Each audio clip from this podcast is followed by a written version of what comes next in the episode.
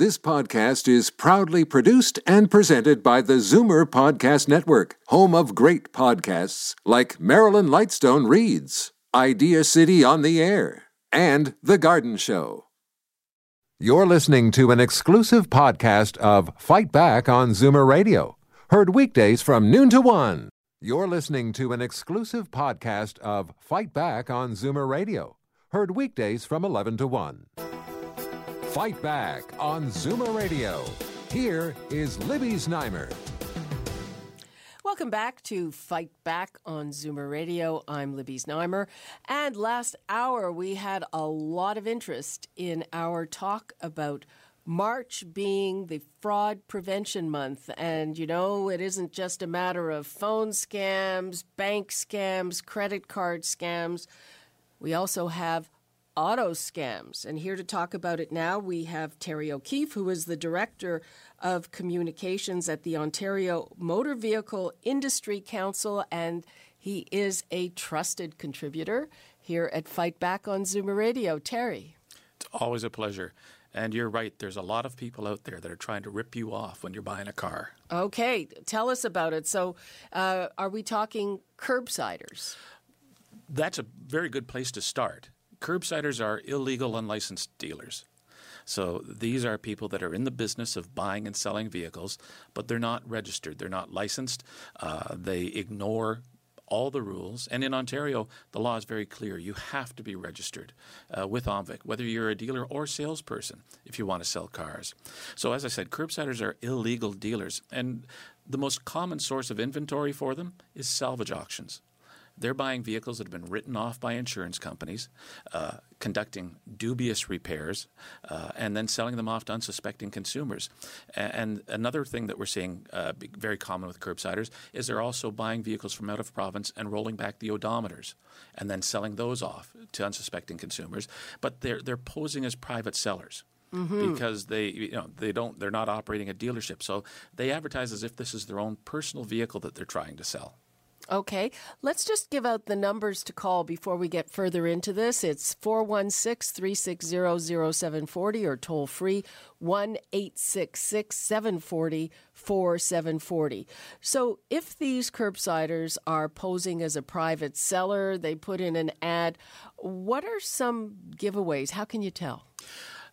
Very often the price is below market value. And they're selling these vehicles below market value because they are actually salvage vehicles or they have rolled back odometers. So they've bought them very cheap. And so it looks like a good deal. Another telltale sign is the vehicle isn't registered in their name, or it's only been registered in their name for a few months. Not all curbsiders, some of them do register the vehicle into their name. Many, though, don't. So the first two questions you should ask if you go to see a car that's being sold privately is, can I see the ownership and can I see your license? Because I want to make sure that the person selling the car is the registered owner. And they'll have an excuse, I'm selling it for a friend, I'm selling it for a family member. But that's a huge red flag and probably time to walk away right there. Mm-hmm. And again, you're talking about the price, and if it's too good to be true, if it looks too good to be true, it possibly is, probably is. That's a warning, not an opportunity. Absolutely. Some of the other things, very often the curbsiders don't want you to take the car for a test drive, particularly if it has mechanical issues. So they'll come up with a way to prevent you from taking it for a test drive. There's no plates on it. I've taken it. The insurance off it, they'll tell you. So you can't take it for a test drive. You can just drive it around the parking lot. Who buys a car without a test drive? Many, many, many people, unfortunately. I literally have spoken to people that have bought vehicles from curbsiders that only drove it around a parking lot. And when they go to take the vehicle home, they don't even make it to their home because the transmission is shot. But, of course, it didn't show up driving 10 or 15 kilometers an hour around the parking lot. But they couldn't take it on the road because it wasn't plated. And do you have any recourse if that happens to you? When you purchase from a curbsider, because they're not a registered dealer, your only recourse is going to be to the courts. Having said that, please report curbsiders to OMVIC. We will investigate them and prosecute them. But that doesn't mean that we can assist you getting your money back because it's deemed a private purchase. Mm-hmm. You know, if you've purchased from a registered dealer and something goes wrong, of course, OMVIC is there to protect you. We're there to try and negotiate on your behalf. And there's the Motor Vehicle Dealers Compensation Fund that will assist. But when you buy privately or from a curbsider, you're on your own. Mm-hmm. People like to buy privately. Usually it saves money. They often think that, but we actually did some research last month. We hired a company to go into a very popular online marketplace, scour it, do data research. Take a guess what percentage of the private classifieds for cars were placed by curbsiders in Ontario. And this is a province that's known for very aggressive curbsider enforcement. Take a guess. 50? Oh, well, 28.7%. So over a quarter of all ads were placed by curbsiders. In British Columbia, it was 60%. In Quebec, it was 55%. So yes, there might be an opportunity to save a bit of money buying privately, but there is an incredible inherent risk that comes along with it. Okay, let's go to the phones. We've got Ben in Oakville. Hi, Ben. Oh, hi. Thank you for receiving my call. A question that comes to mind is, what about the individual who sells their car privately? And I've most times I've done that because, hey, I have low mileage, I look after my vehicle, and I've not had anyone come back and challenge me about having sold them a lemon or anything. And I have a little concern whether that would, because I have a vehicle, that I might be doing that again. Yeah, Ben, there's absolutely nothing wrong with selling your vehicle privately. By all means, you should do it if you've had good experiences doing it in the past. But as I was mentioning earlier, yours will be one of the 72% of legitimate private ads online. It's the other 28% that people have to worry about. And a legitimate private seller is going to let you take that vehicle for a test drive. They'll let you take it to your mechanic to have it inspected. They'll provide you with the used vehicle information package, that report that the Ministry of Transportation requires private sellers to provide. Curbsiders often don't. Curbsiders might even often, I can get the vehicle transferred into your name for you. You don't have to come down to Service Ontario to do it. And they're doing those things because they don't want you to find out the true history of that vehicle. But if you know that the purchaser is a legitimate, bona fide private seller, by all means, there's nothing wrong with dealing with that person. The only thing I'd like to ask you one question is, when you said about the history of the vehicle, what does that include? Like, for instance, I've not sold a car that's been in an accident or has been in an accident, and I didn't sell it because it was in an accident. I let them know that the cost of the repair and the repair work was, in my mind, satisfactory. I've been driving since 1950, and wow. Yeah. Yeah, and Ben, and I commend you for that forthrightfulness that you're providing that information to the purchaser. There's two different types of history reports when people are looking to buy a vehicle. There's the used vehicle information package, the UVIP as we refer to it, and that you buy at Service Ontario, and it will tell you all the previous owners of the vehicle here in Ontario, and it will give you historical odometer information. Mm-hmm. Wait a minute. So who gets that? Does the buyer provide, the seller provide that, or does the buyer have to buy it? The law requires the seller to provide it, but very often that doesn't happen, and the buyer is left, if they want to transfer the vehicle into their name, they're going to have to buy it themselves. How much is it? It's $20. Oh, okay. It's not a large amount. I got to go for my driver's test end of the week, and because of my age, anyway. And my thought here is, when you look at the ads that you said, privately sold, oftentimes you'll see the number, and then you look down farther, another vehicle for sale, and it's number so-and-so, and I've been tempted to phone to see if it's a dealership or a curbsider, because I am certainly one of those guys that'd like to see those guys caught and get not a fine, but a jail term.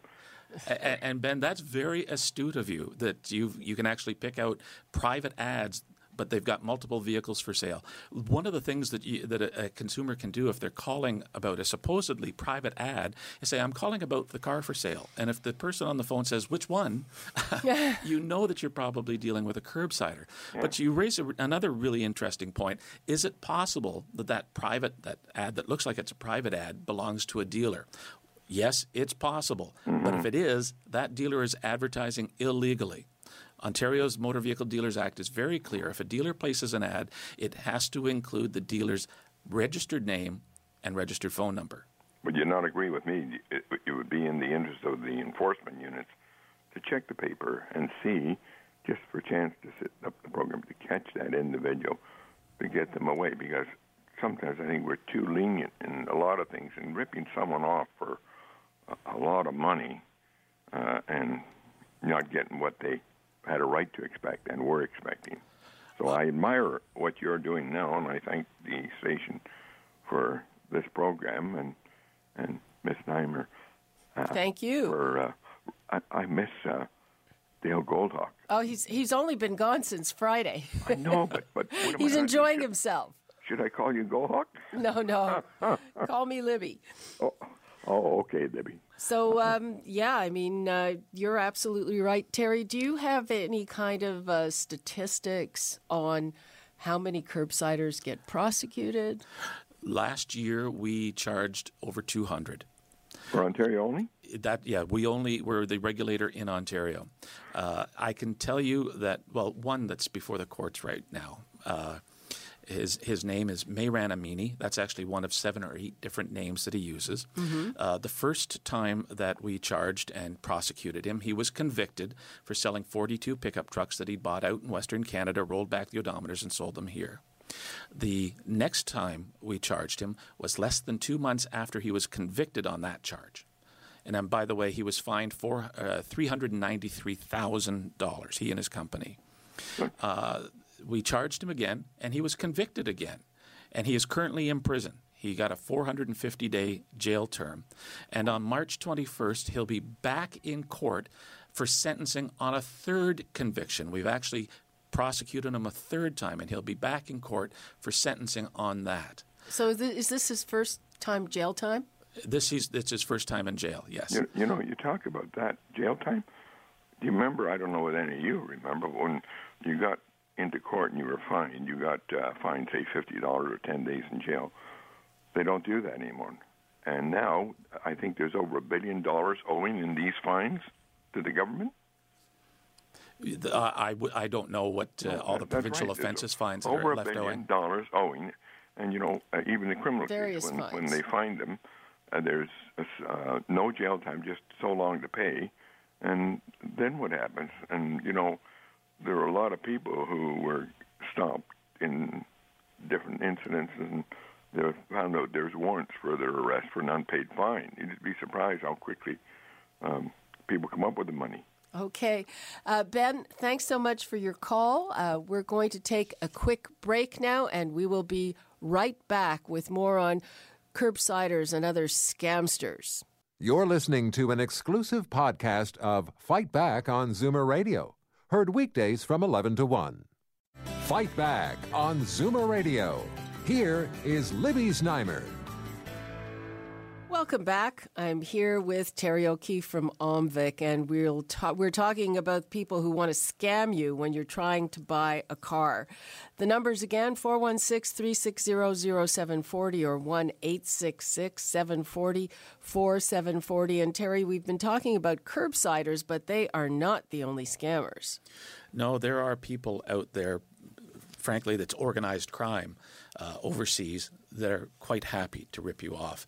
Whereas curbsiders might sell you a car without disclosing its true history or rolled back odometer, these people are going to sell you a car that you will never see, but they're going to get your money. Mm-hmm. And how does that one work? There's basically 2 different versions. There's the phony private seller and there's the phony dealership. So you see an advertisement online, whether it's on Craigslist, Kijiji, Auto Trader, and often they're unique cars. They're always cars that seem to be in very good condition. Sometimes they're exotic vehicles, Maserati, Ferrari, Porsche, that type of thing. And they're always advertised at prices very, very attractive. Mm-hmm. If it's the phony dealership, you call up, you'll find out that suddenly that car isn't for sale in Toronto, where it was supposedly advertised. It's at a dealership in the United States. And they'll have a reason for that. They took that car in on trade from a Canadian who bought something from them, so they're advertising it up here because it's all Canadian specs. They'll have all kinds of different excuses. That's a common one. And they will direct you to their website. And it will be an amazing website. That dealership will look incredible. It will have hundreds of vehicles in inventory. It will have dozens and dozens of testimonials from very happy customers.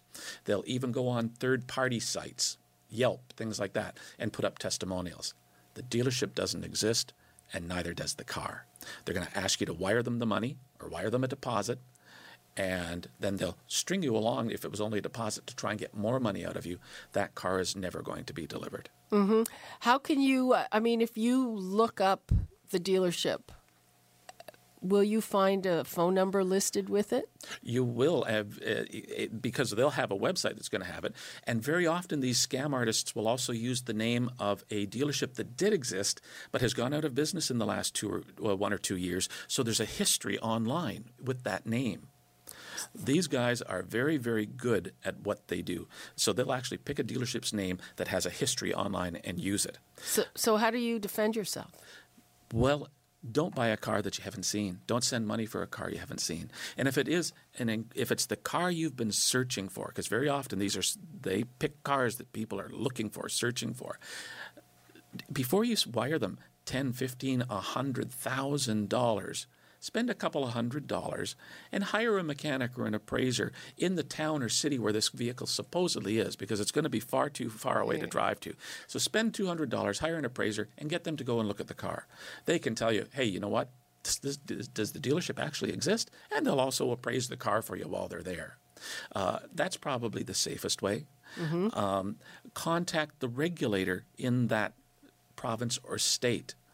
OMVIC is the regulator here in Ontario. You can find out if any dealership or salesperson is registered by going on our website, or you can call us. Call the regulator in that jurisdiction where this dealership supposedly is. Find out if that dealership is actually still in business. These are just some of the things that you're going to have to do. How common is that? Very. And they change names. They change websites. We will put out an alert to consumers to warn them about a particular phony dealership. They've operated under Ambient. They've operated under Sprint. And they chose the name Sprint because they know people are going online doing a little bit of due diligence themselves. Everybody uses Google Street View. So you go to Google Street View and you search the address, and it's a cornfield in Oklahoma. This is a true story.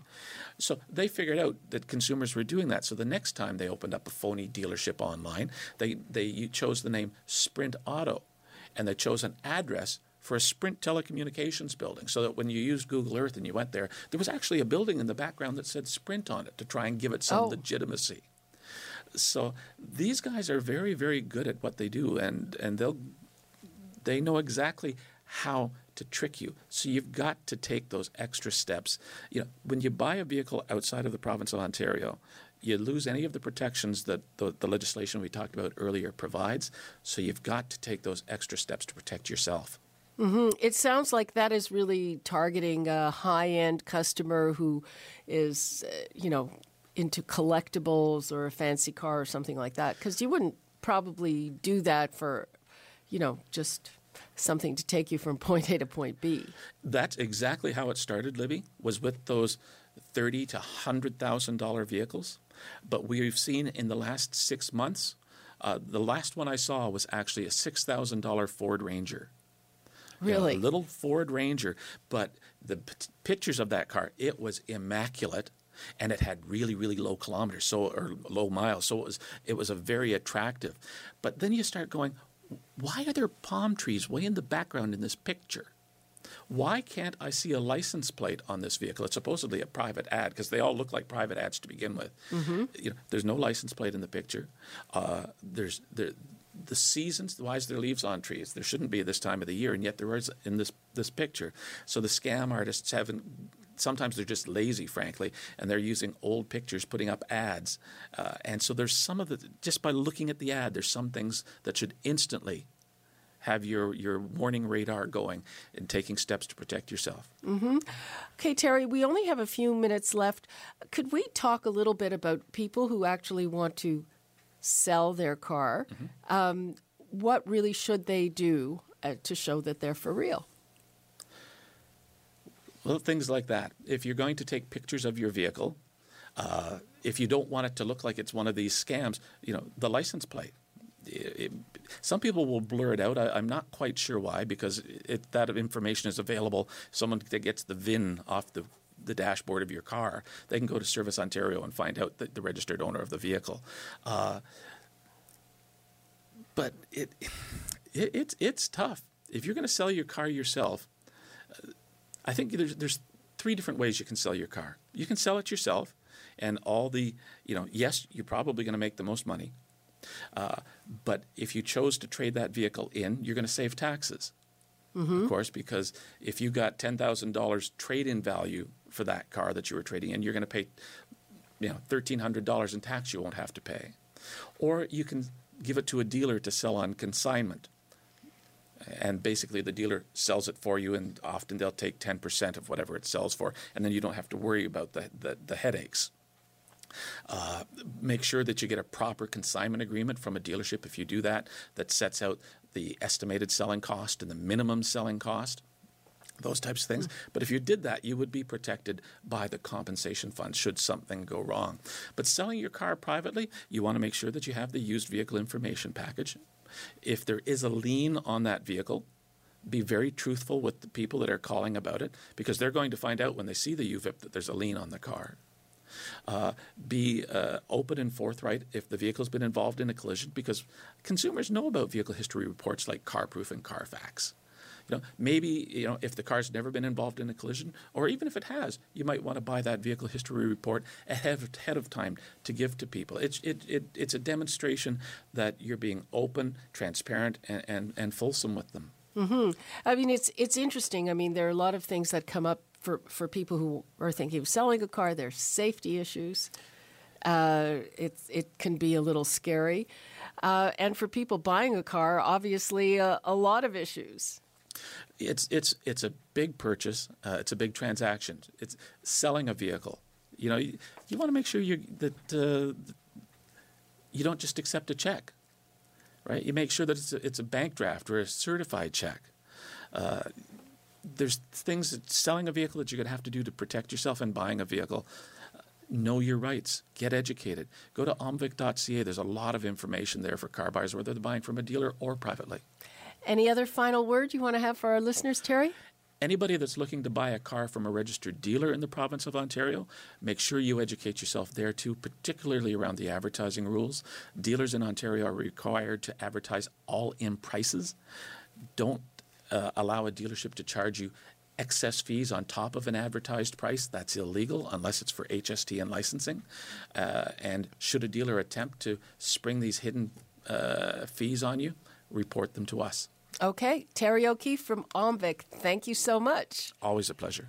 You're listening to an exclusive podcast of Fight Back on Zoomer Radio, heard weekdays from 11 to 1. You're listening to an exclusive podcast of Fight Back on Zoomer Radio, heard weekdays from noon to 1. You're listening to an exclusive podcast of Fight Back on Zoomer Radio, heard weekdays from noon to 1. You're listening to an exclusive podcast of Fight Back on Zoomer Radio, heard weekdays from noon to 1. This podcast is proudly produced and presented by the Zoomer Podcast Network, home of great podcasts like Marilyn Lightstone Reads, Idea City on the Air, and The Garden Show.